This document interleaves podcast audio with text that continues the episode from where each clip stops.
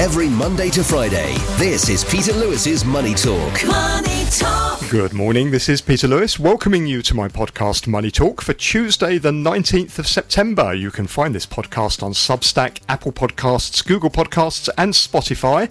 Just search for Peter Lewis Money Talk. That's also my page on Facebook and Instagram. And thank you for making this programme one of the most listened to financial podcasts in Hong Kong. This podcast is sponsored by Surfin Group, which is headquartered in Singapore and offers online financial services to 30 million customers across 10 countries. In today's business and finance headlines, China Evergrande said Monday that the arrests at its wholly owned subsidiary Evergrande Wealth Management won't affect the company's operations. Shenzhen police detained some staff at the unit on Saturday, suggesting a new investigation that could add to the property giant's woes. Yesterday, Evergrande Property Services, the property management affiliate of China Evergrande Group, said it remains uncertain whether it can meet its debts in the next 12 months after offering guarantees to secure almost $2 billion worth of loans for its parent company. China is facing a sudden surge in FX outflows, according to Goldman Sachs' preferred gauge of FX flows. China's net outflows were $42 billion in August, the fastest pace of outflows since December 2016, and that compares with $26 billion of outflows in July. Foreign investors' net selling of equities through the Stock Connect channel rose materially in August, contributing to the acceleration of outflows. Singapore's non-oil domestic exports plunged by 20.1% year-on-year in August, far worse than forecasts of a 15.8% fall. The latest reading marks the 11th straight month of contraction due to a further fall in both electronic and non-electronic products. And oil advanced for a third day, with Brent pushing towards $95 per barrel following the OPEC Plus supply cuts. Saudi Arabia's energy minister insisted yesterday that the kingdom's decision to extend oil production cuts was not about jacking up prices. Brent crude oil rose 0.5% to $94.43 a barrel after rising 3.6% last week, the third consecutive week of gains and the 10th week out of the last 12. On today's Money Talk, I'm joined by Mark Michelson, Chairman of the Asia CEO Forum at IMA Asia, Alicia Garcia-Herrero, Chief Economist for Asia Pacific at Natixis, and our US economics correspondent, writer and broadcaster Barry Wood. And if you want to get in touch, please go to my website, peterlewismoneytalk.substack.com, and you'll also find there my daily newsletter with plenty more business and finance information from around Asia. Peter Lewis's Money Talk. On Wall Street Monday, US stocks started the week little changed ahead of key central bank meetings in the US, UK and Japan. The S&P 500 inched higher by 0.1% to 4,454. The Dow advanced just 6 points, that's under 0.1%, to end at 34,624, and the Nasdaq Composite was flat at 13,710. The US dollar index held above 105 on Monday, hovering near its highest level in 6 months, ahead of the Fed's policy decision this week. The yen was flat against the dollar at 147.62 Japanese yen. The Bank of Japan is expected to refrain from any policy changes at its meeting this week, with the bank rate at minus 0.1%. The dollar was 0.2% stronger against the Chinese yuan in Shanghai at 7.2915 renminbi, and the People's Bank of China is expected to release its loan prime rate decision on Friday. Hong Kong shares led losses in Asia, hit by further woes for the property sector. The Hang Seng Index slid 252 points, or 1.4%, to 17,931, approaching its lowest level in nearly a month after gains in the prior two sessions. The tech index tumbled 2.2%. Mainland Chinese markets rose slightly, with the Shanghai Composite up 0.3% at 3,126.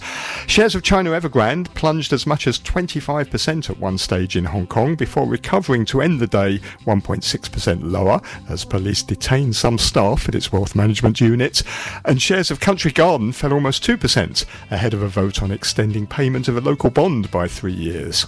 And looks like the Hang Seng is going to open flat this morning at around 17,930. And you can get more details on those latest market movements in my daily newsletter at peterlewismoneytalk.substack.com. Every Monday to Friday, this is Peter Lewis's Money Talk. Peter Lewis's Money Talk. Let's get straight to it and welcome our guests this morning. We have with us Mark Michelson, Chairman of the Asia CEO Forum at IMA Asia. Morning, Mark. Good morning, Peter. And also with us, Alicia Garcia-Herrero, who is Chief Economist for Asia Pacific at Natixis. Morning, Alicia. Good morning. And over in Washington, D.C., as always, on a Tuesday morning, we find our U.S. economics correspondent, writer and broadcaster, Barry Wood. Morning, Barry. Good morning, Peter. And it's in the US we're going to start because the financial landscape is going to be heavily influenced by the Fed's interest rate decision, which will come in the early hours of Thursday morning Hong Kong time. The US central bank widely expected to keep rates at 5.5%. The Bank of England meets on Thursday.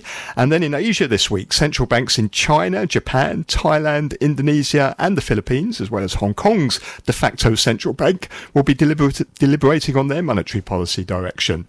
Barry, no point trying to predict what the Fed's going to do. I think we know what it's going to do anyway, don't we? But the interesting thing, I think, about this meeting is we get the dot plots back again, don't we, where Fed members get a chance to forecast what's going to happen next year. And then what's going to be particularly interesting, I think, is when do they think we're likely to start seeing rate cuts? That's the key issue for markets, I think, right now, isn't it? Yes, I think you're right, Peter. You know markets, and that's what people will be looking at on Wednesday, U.S. time. I think that there's not going to be any interest rate cut in 2023. We've only got 3.5 more months. I don't see an early cut in 24, but it's the real change is that no one is now expecting recession. They're not even expecting slowdown. So these 11 rises over 16 months, taking Fed funds, the short-term rate of the Fed, to 5.5%, I think that's over. I mean, that's done. But it has not killed the economy. So I don't think there'll be any surprises. But as you say, people will be looking to see what the forecasts are. Alicia, the Fed's in a bit of a happy position at the moment, isn't it? Because inflation is probably lower than where it was predicting when it came out with its last set of dot plots, and the economy is doing better than what it predicted when it made its last set of predictions. So not a bad position for the Fed to be in. Do you think they're now on top of it and inflation has been conquered? Well, I would say that, yes, it has been conquered, but it doesn't really mean that it will be a linear reduction. And we could have some surprises for the very simple reason that the economy is stronger than anybody had thought. So, you could imagine that you could still see some second-round effects, some wage increases here and there that would make the stickiness of core inflation more sticky, if I may say so. But I agree with you, and I would add one more point, that the Fed has been very successful. In fact, it's just amazing how successful it has been. If you look at the dollar also, we could have imagined a collapse in the dollar, and people expecting cuts. I fully agree that it won't be before 2024 and perhaps not even at the very beginning, but that's not what people had in mind. So they avoided a collapse in the dollar. They avoided a banking crisis. They avoided, they controlled inflation and they avoided a recession. How they did that, I don't know, but it's quite impressive. Was that down to luck, or because when you think about it, they started pretty late on the rate hiking trail, didn't they? Originally, they thought this was all going to be transitory, yes, and were clearly wrong. So, was there luck in this, or have they just judged it completely perfectly? So basically, I think they were late, but the ECB was even later. So it's hard to argue that the Fed was totally wrong. Everybody was wrong. Number one, number two, I think they did. They did the SVB, the Silicon Valley Bank, very well. They avoided contagion. Yes, they created a little bit of moral hazard here and there, saying deposits were guaranteed, but they managed. And how they did it, I think they didn't listen to the markets, sorry to say, because the markets were asking for cuts all the time, and it never came. And I think that resilience by the Fed was extremely important. Mark, you've just updated your IMA third quarter outlook. Where does and you've set out a number of risks that could come to impact the global economic outlook, and then more specifically here in Asia. Where does inflation and rising interest rates fit into the list of worries among your members? Well, it fits in very strongly in places like India and elsewhere, where it could have a a much larger impact in 2024 even than it is now. So it's still a worry, but I agree with both Alicia and Barry. Certainly the expectations have gone down. The University of Michigan survey seems to indicate that as well. Politically, it doesn't do either Chairman Powell or the Biden administration much good for some reason or another, but they have managed it well. So our forecast, and we don't know either, is that the rates won't start to go down till at least the second quarter of next year and maybe a bit later. So, but still everybody's watching, and that's the key number. But worried about next year, less worried about China, interestingly, than about some of the other economies in the region. Mm. Mark, I think that Alicia's got it absolutely correct. I mean, this has been a very successful Federal Reserve policy escalation of interest rates, but yet it didn't do the damage that was expected. When you look at, I think she's also right when you say, Alicia, that inflation is going to be sticky. It is a little over 3 now, maybe 3.5. It's going to be hard to get it to 2. That's maybe part of the reason a lot of people think give up on 2. But we're still creating jobs. We're growing at 2.5%. So it's looking really good here, and we'll see what happens. Is one of the reasons that that things are looking better economically is because although mortgage rates have surged, they're above 5% now, aren't they? Most people aren't paying that. Most people are paying way below 3% even because they locked in their mortgages at these really low rates. How much has that been a big factor in keeping the economy on track? Well, I'll take a shot at that. I think it's been very significant.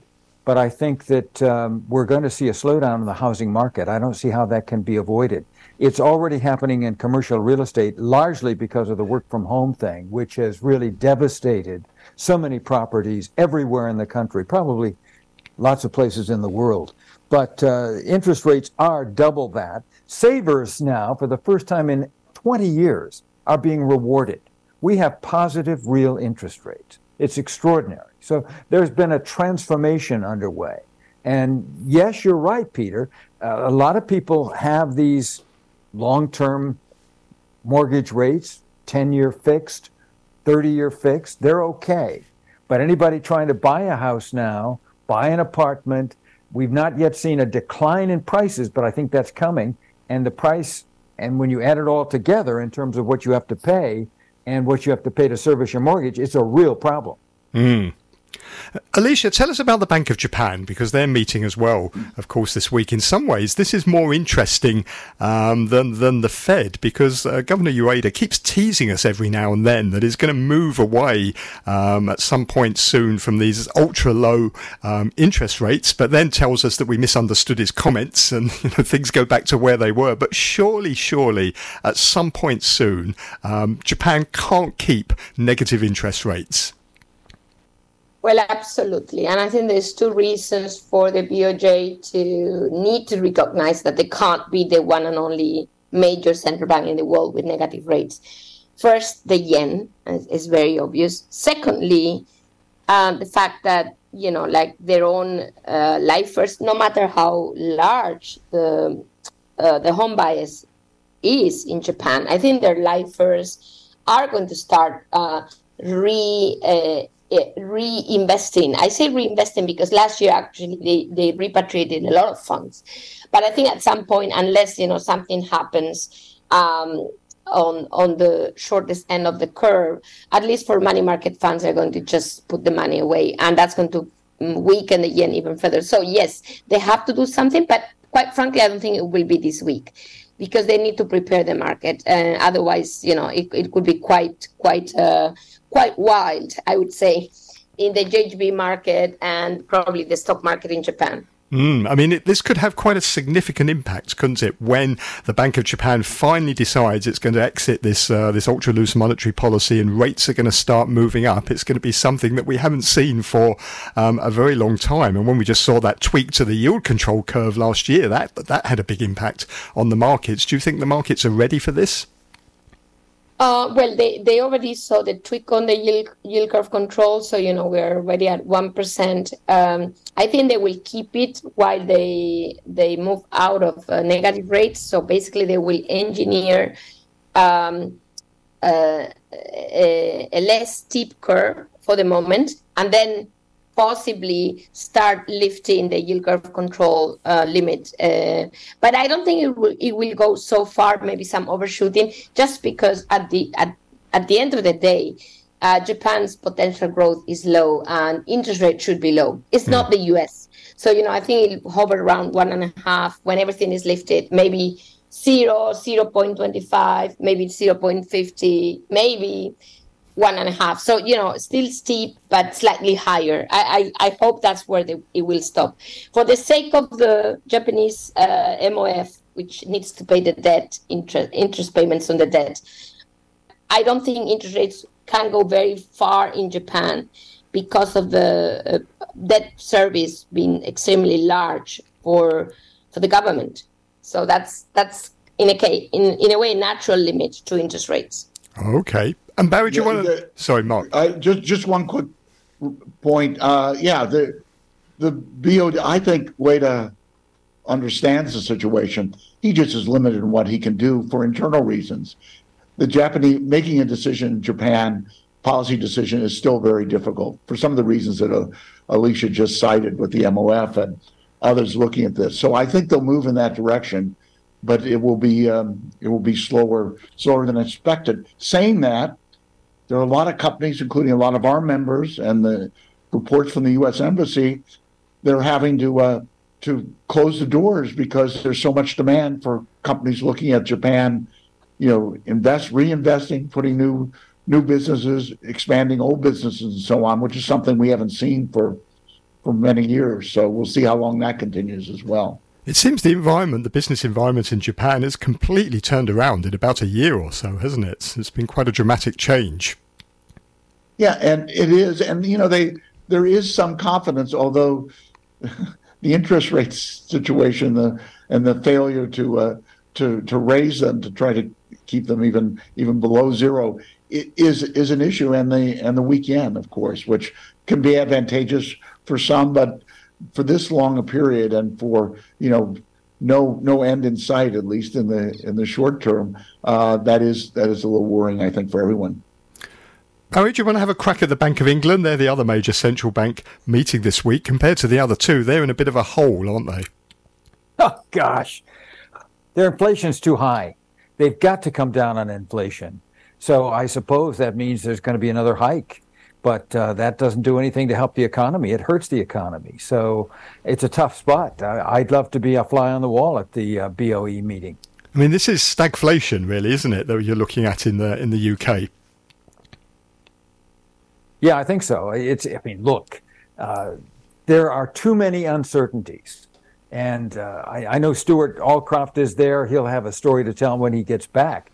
It's extraordinary. The Southeast is doing well. And yet, all of the uncertainties that came from Brexit in terms of being able to export into Europe, that's not resolved. And as a result, there's no real dynamism in the economy, only in services. And that's a problem. So, yeah, it's hard to be optimistic about England. Okay, well, let's switch our attentions to China. Alicia, we had quite a lot of economic data out on Friday, the activity data. I suppose the standouts was the improvement in retail sales and industrial production, but it did look like that anything related to property still wasn't doing so well. But do you get the impression that overall maybe there are signs of things improving? Well, I would say that on property, it's quite simple. You cannot fall from the floor. It's very, very hard. If you have 400,000 transactions a month, which is the minimum ever in China, you're not going to see a further reduction. All the less so if you think about the measures taken by different local governments to actually support purchases. So I would say that it's only natural that we don't see a further deterioration. But we still have very negative price increases, so basically decreases in third-tier cities. So I think we're going to see an increasingly dual market with first-tier cities improving somewhat, but not the rest. And that's not going to help for common prosperity if you think about it. Yeah, it's like you're going to have increasing income disparity in China. For the rest of the economy, very briefly, I think the data, what the data said is a little bit the same story. You cannot fall from the floor. It is better, but it still, I mean, retail sales are growing half of what they were growing before COVID. So the recovery is still quite slow, I would say, if you go back to pre-COVID world. We've got to forget the pre-COVID world, haven't we? We're not going to see retail sales growth of sort of 8% or the likes that we were seeing back in those days. That's right. Yeah, absolutely. I think we need to forget it, but we can't deny that we're not in a pre-COVID world. So what I would say, yes, there is slight recovery. That's great news, but we are not back to where we were. Absolutely not. Mark, what are your members saying about China? Well, that's exactly that, in the sense that the expectations, of course, were much higher for the Chinese economy this year. And although we're forecasting maybe a little better 2024 for China, but still the property overhang. But it's those expectations that are important, because many of their business, they expected to grow, and consumer sentiment is a good part of it. And although it's come back in some areas, it's not very strong, not nearly what they hoped for. And, you know, although they didn't expect pre-COVID levels, they expected better than they thought. Of course, the U.S. is an upside surprise, but China's not. And that's key to their businesses in not only in China, but in the rest of Asia. So even as they look for alternatives, you know, elsewhere in Asia, it just doesn't make up for China in either production or sales. It does seem we're seeing, not just in China, but certainly in China, but also elsewhere in the world as well, in the US, the EU, in India and elsewhere, much more nationalistic industrial policies designed on sort of ring-fencing certain industries, protecting certain industries. Is that, how worrying a trend is that? Well, I think it's a worrying trend indeed. And I think that what the Americans want to call friend shoring, I mean, that might have something to do with what Mark observes about Japan. I mean, because people look at Japan and say, oh, they're a military ally, and they have now a very favorable exchange rate to put money in there. It's, to Japan, to other parts of Asia, it is, I think, a somewhat dangerous path. But it's going to accelerate, but it goes slowly. It's not decoupling. So maybe de-risk is a good term after all. Alicia, if we're seeing this slowdown in China, it's obviously been very noticeable this year. What sort of impact is it having on the rest of Asia? Because so many of our economies around here, particularly in Southeast Asia, but not just there, are linked to China. So are you starting to see the impacts of that? Well, in some cases, say Singapore, we just got data, export data, non-commodity export data is just terrible, minus 20%. Singapore is suffering. Also, I would say financially, because we have much stricter capital controls from China. Yes, there are still outflows, but they're mostly portfolio outflows, you know, Stock Connect, Bond Connect. I think for outright capital flight, it's getting much harder. So Singapore is suffering.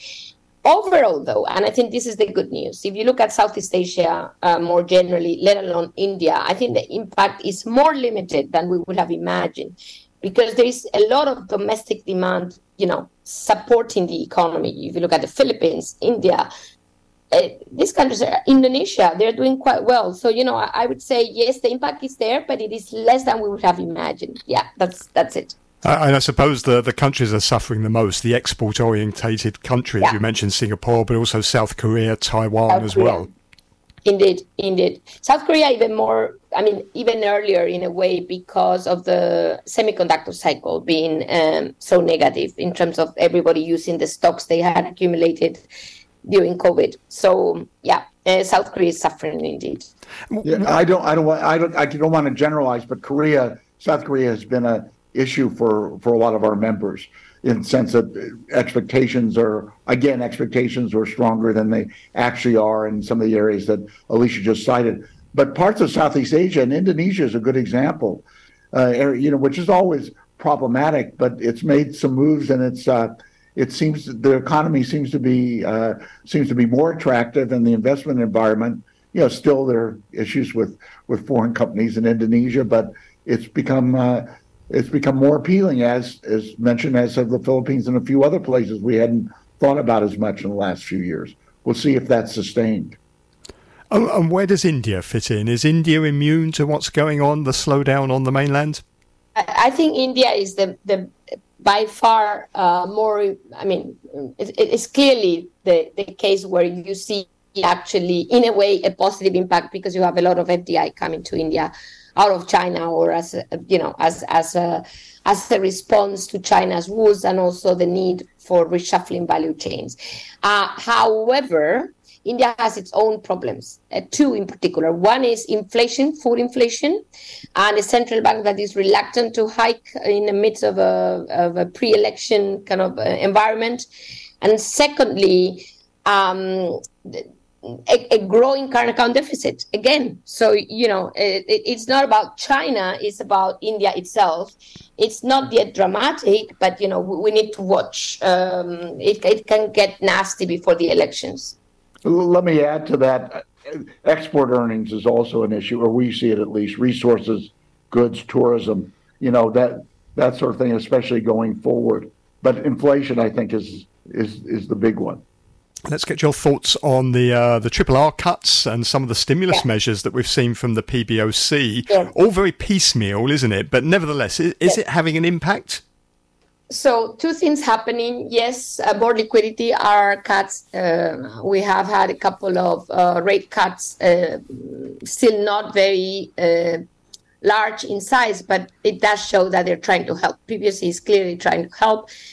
Constrained by the exchange rate, though, because, you know, the RMB is so weak, they just can't go all the way to zero interest rates. I mean, it would be extremely dangerous for China.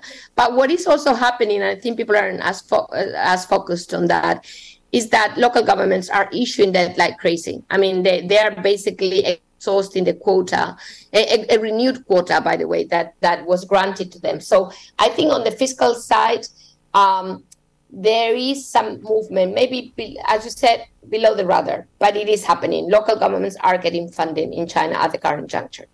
What about fiscal policy, though? We need some supportive fiscal policy, don't we, to go with all this monetary sort of stimulus, which President Xi Jinping seems reluctant to do. He calls it welfareism, doesn't he, if he hands out money to consumers?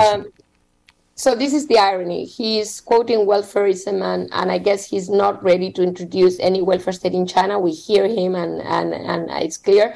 But local governments are not, I mean, are being allowed to fund new projects. So fiscal policy is laxer than he seems to claim. In fact, I mean, I don't know whether he's claiming that, but the point is that the fiscal consolidated fiscal deficit, if we had those numbers, but we have something called augmented fiscal deficit, which is not fully consolidated. That's the best we can get in China.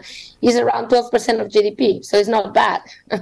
It's really not bad, and it's not getting any better in 2023, notwithstanding higher growth than 2022. Meaning, fiscal policy is lax in China. Mark, what would your members like to see done in terms of policy initiatives to try and speed up the recovery?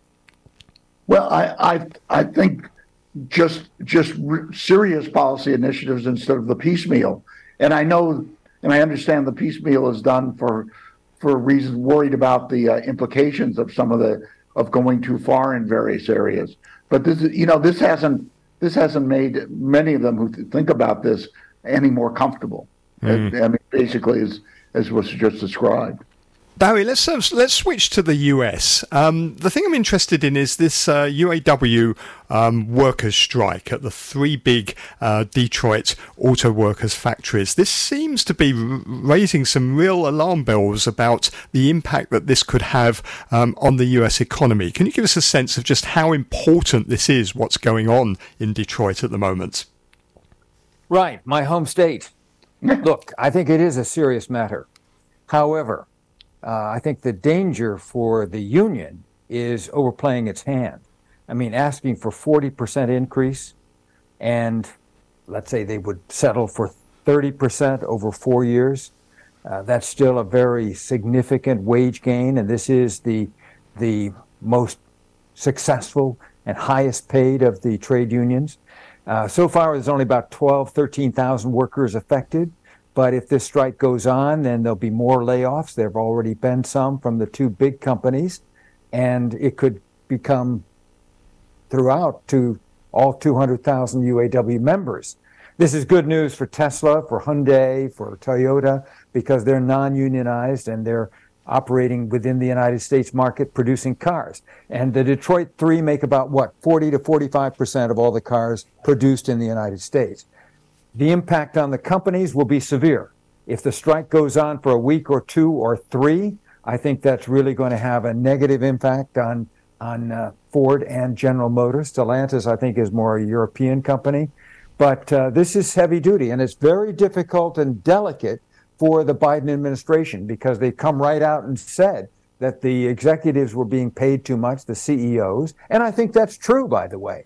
I mean, who needs $25 to $35 million a year, which is what both GM and Ford chairman got during the 2022. So that is the strongest thing that the union has going for it. Public support is not really going to be on the union side. It is among the elite of the journalistic community. But if the strike goes on, people are going to look too much at what these auto workers already make. Certainly, they all make at least $35,000 to $50,000 a year, and they have very generous retirement, very generous health care. What they want is protection against the inevitable layoffs in engine and transmissions, because electric cars and this transformation that's underway in the auto industry means there will be fewer members needed. And secondly, they want to do something about the two-tier wage system that was introduced way back in 2008-9 when the two companies, or at least Chrysler and General Motors, went bankrupt. So this is a work in progress. I have no idea how this is going to turn out.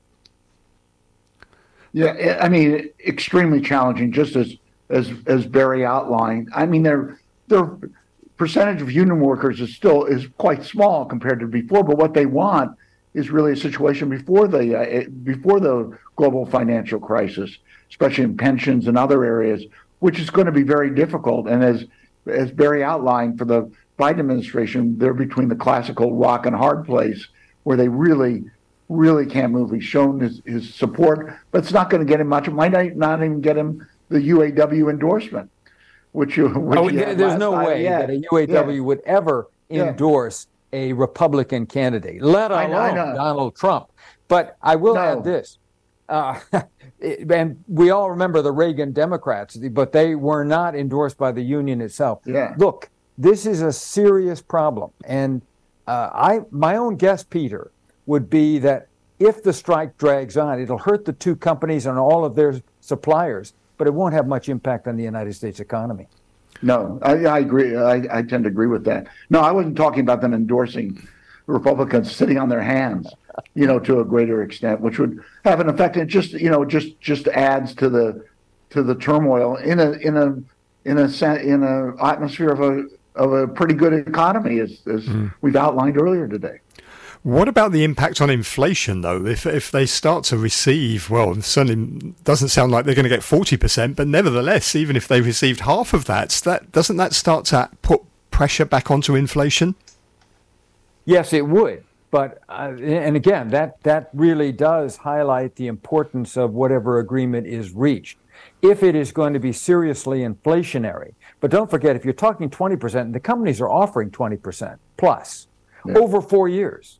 So, that's 5%, 7% this year. I don't think it's going to have a real problem. But as Alicia said earlier, inflation is sticky at 3.5%, and it's not going to come down if you get a generous auto settlement. Mm. It is noticeable, isn't it, though, that it's not just the auto workers. The number of days lost to strikes is picking up this year, and that's presumably because workers are seeing they've seen inflation go up, they're seeing their wages being eroded by inflation, and they're now thinking, well, it's now our turn. We want our share. You're absolutely right, Peter. And you look at these exorbitant, indefensible CEO salaries. I mean, this is outrageous. I mean, you would think that the companies would have thought of this before they went into negotiations with the union. But I think that this is a serious issue for the companies, for the economy, but I don't think it's going to have a big inflationary effect. It is true that Wages have eroded, but you see nothing of what you saw in the late 70s in terms of this escalator, the saying, I need a raise because everyone else has got a raise. It hasn't spread through the economy, and that, up until this point, has not happened. If it does, that's a serious problem. If people think their wages are being eroded now, they've seen nothing compared to the 1970s. You only have to say the word Volcker, and that will get people's spine tingling. A side remark on Asia: it's not strikes in our case, but it is pressure on wages because there are fewer people available for companies. In many cases, they're having trouble finding them, bringing in talent, and if they find them, they have to pay them more. And then someone else will pay them even more. Especially, we mentioned India. This is happening in India very quickly. So, that's a worry for companies here. Even in Japan. Absolutely. Yes, Mark, you're right. Here in the States, anywhere you go, you see help-wanted signs. That is also giving a boost to labor demands for more wages. They feel they're in a better position, which maybe they are, to demand this. And let me ask you both, while we're on the subject of autos, what do you make of this dispute between the EU and China over electric vehicles, and the EU's investigation into whether the Chinese EV manufacturers are getting subsidies or not, and are flooding the European market with electric cars? Who's right, who's wrong in this? Or are they both right and both wrong? Barry? Go ahead, Mark. Well, yeah, I think the latter. But in many ways, China does. Of course they subsidize these companies. But at the same time... So does Europe. So does Europe. Europe, maybe even more so. They subsidize a lot of companies.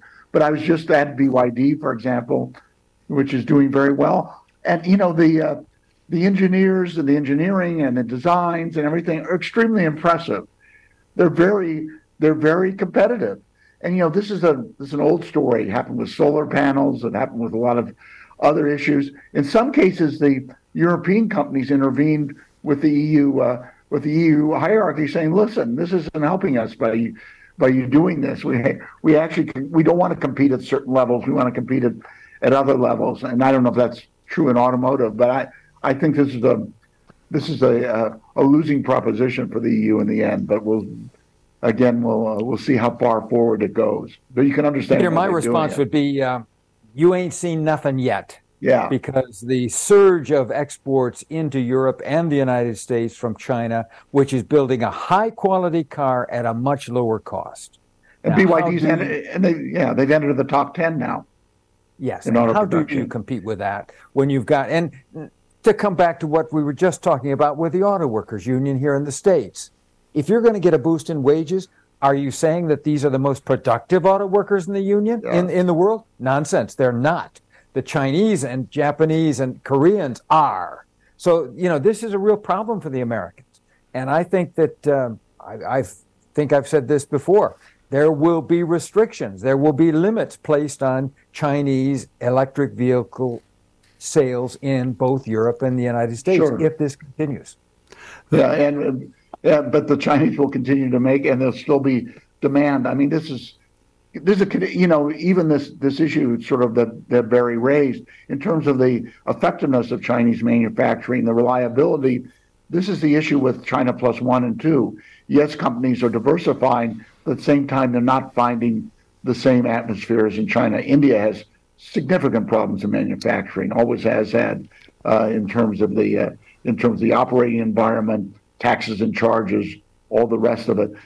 China is much more reliable. So even with the higher costs, even with the geopolitics, it's hard for a lot of companies to really make a big commitment.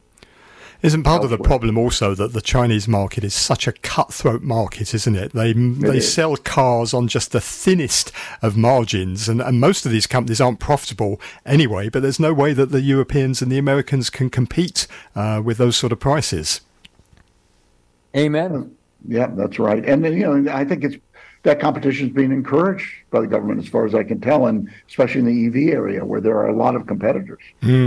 How big an issue is batteries? Because if you're going to buy an electric car, the batteries are the biggest part of that, aren't they? And China manufactures its own batteries and does it very well because it controls a lot of the raw materials you need, whereas most electric car makers, I think, apart from Tesla's the only one that has its own battery plants. This is where they struggle, isn't it, in Europe and the US, apart from Tesla? Correct. And yeah, as long as we're going to use lithium, then the Chinese have got an advantage. But Musk likes to say there's lots of lithium around. And we may not have lithium batteries in future. We may have hydrogen. We may have any number of things. I think the bottom line, and maybe it's so obvious that it doesn't require saying, but I want to say it. This is a historic transformation. No one expected it to happen this quickly. It's happening everywhere, Asia, Europe, North America. And it does not seem that it's going to be reversed. The consumer is not the one who's calling the shots, dominant shots. It's the industry itself. They're all responding to the call for a green world. And my goodness, it's moving quickly. Okay, well, on that note, I think we'll wrap it up today. Thank you very much for your thoughts there. You heard our US economics correspondent over in Washington, D.C., Barry Wood, Mark Michelson, who's chairman of the Asia CEO Forum at IMA Asia, and Alicia Garcia-Herrero, who's chief economist for Asia Pacific at Natixis. Peter Lewis is Money Talk. Thank you for listening to Money Talk this morning. You can find more business and finance information from around Asia in my daily newsletter, which is at peterlewismoneytalk.substack.com. On tomorrow's programme, I'm joined by Enzio von Feil, Capital Preservation Specialist at Financial Shield, and Corinne Hearn, Partner and Chief Sustainability Officer at East Capital Group. And we're also going to take a look at Vietnam tomorrow with Ruchir Desai of Asia Frontier Capital. Bye for now. Money Talk.